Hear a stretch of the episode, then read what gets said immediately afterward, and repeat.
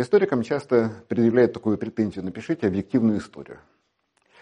Э, хорошо звучит, но это требуют люди, которые не представляют себе, что такое история и что такое работа историка. Если какой-нибудь историк скажет вам, сейчас я вам расскажу, как это было на самом деле, это значит, что либо он не понимает, чем занимается, либо он намеренно вводит вас в заблуждение. Дело в том, что история – это наука, и наука специфическая. Как когда-то написал Юрий Михайлович Лотман, это потом повторяли многие историки и литературоведы, историк обречен иметь дело с текстами. Собственно говоря, мы всегда работаем с какими-то нашими реконструкциями прошлого. Потому что то, что прошло, уже никогда невозможно восстановить в полном объеме. Эти реконструкции строятся на основании исторических источников. Они могут быть разные. Письменные, материальные, этнографические, устные, лингвистические и так далее, и так далее, и так далее. И вся проблема состоит в том, что ни один из этих источников никогда не будет описывать то, что происходило объективно. Это просто невозможно. Так же, как невозможно описать то, что сейчас происходит. Поскольку я вижу одно, вы видите другое, я слышу одно, вы слышите другое. И каждый из нас будет записывать или рассказывать только то, что он видел и слышал. Все остальное он будет додумывать. Если мы попытаемся Э, объективно описать что-нибудь, у нас ничего не получится. Ну, скажем, я могу э, рассказать, как приблизительно 233 тысячи средних солнечных суток назад на пересечении, чтобы не соврать, там 36 градуса восточной долготы и 56 градуса северной широты собралось несколько тысяч представителей биологического вида Homo sapiens, которые на протяжении где-то пятой части средних солнечных суток уничтожали друг друга с помощью каких-то приспособлений, а потом, не закончив это благородное дело, разошлись. Одни ушли на север, другие ушли на юг. Я думаю, это, во-первых, ничего нам не даст, а во-вторых, это тоже будет субъективное описание.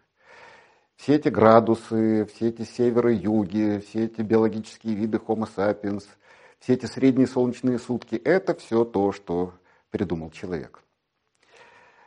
Для того, чтобы описать то, что его окружает.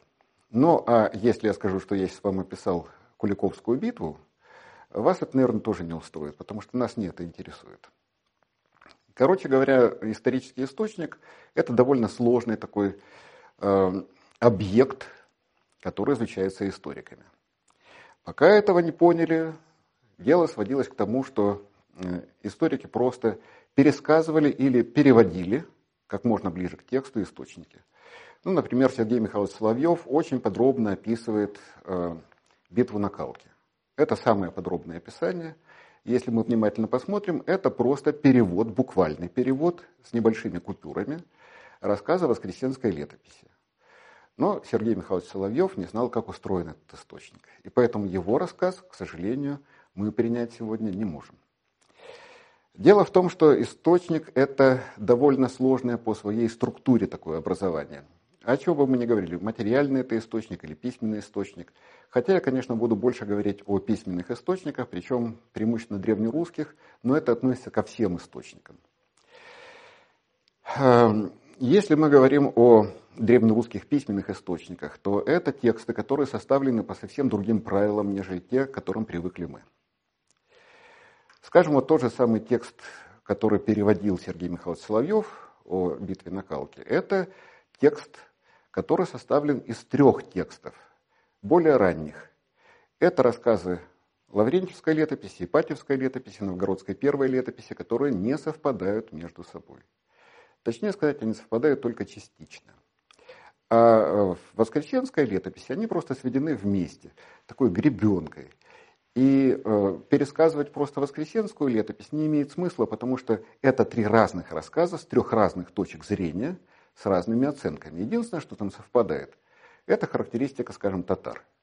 Это единственный положительный персонаж во всем этом рассказе, как ни парадоксально прозвучит. А все остальное – это разные рассказы, которые надо теперь проверять. Надо сказать, что на рубеже 19-20 веков отношение к источникам, прежде всего к письменным источникам, начало меняться. И на протяжении 20 века уже произошли радикальные изменения. То есть произошли так называемый психологический поворот, когда стало ясно, что человек воспринимает не совсем то, что он видит на самом деле. И, во-вторых, лингвистический поворот, когда стало ясно, что описывать то, что человек воспринимает, можно только в виде какого-то языка, каким бы этот язык ни был. И этот язык всегда в какой-то степени искажает тот образ, который присутствует у человека. И это все привело к очень серьезным изменениям в работе с источниками и к развитию того, что называется источниковедением. Но, ну, скажем, источники, с которыми мы работаем, источники древнерусские или примыкающие к ним, скажем, западноевропейские, греческие источники, там, восточные источники, арабоязычные, перситоязычные. Это все э, тексты, которые составлены по своим определенным правилам. И историк, когда он начинает работать с этими текстами, он должен прежде всего э, решить несколько вопросов. Первый вопрос. Восходит ли этот текст к впечатлениям участников или очевидцев этого события? Это вопрос принципиальный. Если этот текст не восходит к таким воспоминаниям да, или впечатлениям, это не исторический источник. Ну, самый яркий пример, наверное, это так называемая Иакимовская летопись, выписки из которой сохранились только у Василия Читатищева, и которые иногда историки привлекают.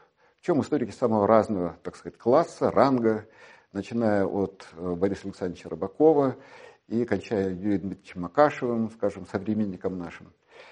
Э, чем плохо привлечение этих текстов, этих выписок? Считается, что это недошедшая летопись, причем очень ранняя. Однако, когда мы начинаем изучать историю этого текста, оказывается, что этот текст выдуман Татищевым. Когда он писал историю России, он сначала давал всякие пометочки, так сказать, на полях, что тут, наверное, должно было бы быть то-то, то-то, то-то, то-то. Когда он редактирует этот текст, эти пометки на полях исчезают. Они попадают уже в основной текст, закавыченный, написанная Якимовская летопись. То есть либо Татищев нашел летопись, которая абсолютно точно воспроизводила все его догадки, либо он, ну, как писал Алексей Петрович Толочка, который это доказал, мистифицирует своих читателей, а я бы сказал по-другому. Он создает реконструкцию того текста, который, по его мнению, должен был бы существовать. Мы не имеем права пользоваться этим текстом. Во-вторых, мы должны выяснить, этот текст, который дошел до нашего времени, он наиболее непосредственно передает нам информацию об этом событии по данному информационному каналу, либо нет. Вот, скажем, Воскресенская летопись о битве на Калке, она повторяет уже то, что нам доступно в других текстах, в той же самой Лаврентьевской, Ипатьевской и Новгородской первой летописях. Поэтому по истории битвы на Калке Ипатьевская летопись Лаврентьевская, Новгородская первая являются историческими источниками. А вот Воскресенская летопись нет. Так что Сергей Михайлович Соловьев просто ошибался. Он воспользовался не тем источником, но по одной простой причине. Тогда еще не была известна история древнерусского летописания. И третий вопрос, который решает историк. Если только один источник рассказывает о каком-то событии, эта информация уникальная. Ее надо тщательно проверять, причем прежде всего проверять на тот предмет, а вообще это могло быть или не могло быть. Ну, скажем, все знают о Невской битве 1240 года. Источник, который рассказывает о ней, единственный. Это новгородская первая летопись. Житийная повесть об Александре Ярославиче, она просто повторяет с дополнениями, причем это дополнение, как правило, из других текстов сакральных – Э, ту же самую историю. И это единственное упоминание об этом сражении. Единственный источник, которым мы можем пользоваться. И мы должны проверять его буквально пункт за пунктом. И оказывается, что там очень много цитат. Это не непосредственная, так сказать, передача того, что видел современник этого события. Шведские источники об этом умалчивают. Прочие древнерусские источники тем более умалчивают, потому что битва, так сказать, само слово «хорошая битва», да, на Неве это столкновение, которое мало волновало всех тех, кто находился не только за пределами новгородской земли, но, боюсь, и в самом Новгороде. Э, так что эти известия надо тщательно проверять. И если они проходят такую проверку, прежде всего на опровержение того, что так не могло быть. Если мы доказываем, что так могло быть в принципе, мы можем это включать в реконструкцию прошлого и с одним только указанием. Так могло быть, согласно такому-то источнику. Если о каком-то событии рассказывает несколько источников, то тогда мы можем сопоставить их сведения между собой и получить верифицируемую информацию, которая и должна становиться основой таких исторических реконструкций. Реконструкций прошлого, которые потом историки, впадая так в легкую стадию шизофрении, начинают изучать как объективную реальность. Ну, например, ледовое побоище. О ледовом побоище 1242 года рассказывают уже пять источников, независимых друг от друга и не имеющих общего источника. Это и э, скажем, новгородская первая летопись, это псковские летописи, это Суздальское летописание, это э, летописание Владимирское и, наконец, что очень ценно, это источник, так сказать, с противоположного берега. Это э, старшая Ливонская рифмованная хроника. Мы можем сопоставить их э, сообщения и получить более-менее объективное представление об этом событии. Но оно будет очень кратким. Это будут только основные моменты. То, что Александр Ярославич освободил от э, немцев Псков, а там сидело всего два фокта, ну, с небольшим отрядом, там порядка 30 человек, что затем он двинулся вместе э, с, со своей дружиной э, на территорию Дорпатского епископа. Там был разбит его передовой отряд, который занимался грабежами – После этого Александр отошел на лед Чудского озера, и там состоялось сражение, в котором погибло порядка 20 э, рыцарей, и шестеро рыцарей было взято в плен. Все, что мы знаем о ледовом побоище, объективно из источников. Это проверяемая, верифицируемая информация. Все остальное, то, что мы читаем о ледовом побоище, это догадки, фантазии, ну и, конечно, все будут спрашивать, а где эти рыцари, которые утонули. Тонут они только в фильме Сергея Михайловича Эйзенштейна. Никаких сообщений о том, что кто-то утонул под льдом Чудского озера во время этого сражения в источниках нет. Э, в немецкой рифмованной хронике там даже написано, что все падали на траву, что вообще само по себе очень странно. Это вторая часть информации, которая нас будет интересовать и которая должна лежать в основе таких реконструкций. И третье, э, третий тип, так сказать, информации, которую мы находим в письменных источниках, это информация повторяющаяся. То есть информация, которая заимствована из каких-то других текстов, не относящихся к данному событию. Такой информации очень много в древнерусских источниках, да и в современных источниках. Но вообще нормальные историки такую информацию отбрасывают. Хотя не всегда ее замечают, и поэтому включают в свои реконструкции – на самом деле такая информация несет чрезвычайно важные сведения о том, как автор этого текста оценивал и характеризовал само событие, его участников и так далее. Он нас отсылает к другим текстам. И если мы эти тексты правильно определим и продолжим их, то есть мы будем знать контекст, в котором они находятся, все станет на свои места. Ну, скажем, если мы читаем о том, что Куликовская битва проходила с 6 по 9 час, и в 8 часу наступил перелом, мы должны помнить, что это, во-первых, сведения, которые попали в источники очень поздно, после того, как уже вымерли все ветераны Куликовской битвы.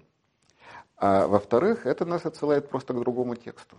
Это отсылает нас к Евангелиям, где с 6 по 9 час идет распятие Христа, и в 8 часу наступает перелом. Это символическое описание того, что происходило. Если мы не узнаем, что это за текст, если мы не поймем, что нас отсылают к нему – мы создадим ложную реконструкцию, что, соответственно, нас приведет к ложным выводам. Э, пример я могу давать, или такую аналогию такого рода. Э, несколько лет назад были выборы в московскую мэрию, и когда я зашел в метро, я вдруг увидел маленький стикер, на котором было написано «Мэрия бессмертная». Когда я рассказываю это, э, скажем, людям своего поколения, они начинают смеяться тут же. Современные студенты смеются после того, как им объясняешь, что стоит за этим текстом. Почему смеются мои современники? Потому что все они смотрели замечательный фильм «Необыкновенные приключения итальянцев в России», где главный мафиози все время повторял «Мафия бессмертна». Нас отсылают к этому тексту. И, что самое интересное, ребята, которые повесили этот стикер, даже к административной ответственности не привлечешь, они ничего плохого о мэрии не сказали. Но на самом деле все понимают, что они хотели сказать. Да? Не то, что написано, а о чем это написано. А вот что касается молодежи, тут совсем другая ситуация. И я всегда смеюсь и говорю, что если бы я, как вот историк, который попал там через 500 лет в наше время, увидел этот самый источник, что бы я сделал? Я бы написал трактат о верованиях москвичей на рубеже 20-21 веков которые поклонялись какому-то божеству женского рода, мэрии, которая была бессмертной, но те, кто поклонялись ей, не подвергались гонениям, потому что они были в подземельях, вынуждены были все время передвигаться, потому что за ними все время гонялись, их преследовали. Так написано подавляющее большинство трактатов, скажем, о верованиях восточных славян. Э, автор, который это пишет, как правило, просто не понимает, что они читают. Так что это довольно хитрая такая процедура. Но зато если мы правильно все определим, то мы получаем возможность, во-первых, выяснить, какая есть основа для реконструкции этого события, какие там могли быть детали, подчеркнутые из уникальной информации. И, наконец, как это все воспринималось современниками или ближайшими потомками того, что происходило, используя вот эту повторяющуюся информацию. Но для этого надо знать, что за тексты окружают автора этого произведения. Иначе мы его просто не поймем. Так что история – это довольно хитрая такая дисциплина, но это вполне научная дисциплина, гораздо более объективная, чем, скажем, математика. Потому что математика, наверное, самая, ну, за исключением, может быть, еще логики и философии, и теоретической физики. Вот это самые интеллигибельные дисциплины, которые существуют только в головах у человека. Кто видел математическую точку? Никто. Потому что она не имеет никаких параметров. Это абстракция. Кто видел треугольник как таковой? Не модель треугольника, а треугольник. Да никто. Это абстракция. Кто видел число как таковое? Да никто. Это абстракция. И то, что делают математики, то, что делают теоретические физики, то, что делают логики, то, что делают философы, это чистые абстракции. А историков как раз интересует другое. Их интересует что происходило, как происходило, и постараться восстановить это максимально точно. Но те, кто не умеет работать с источниками, они, конечно, начинают фантазировать, но это очень далеко от реальности.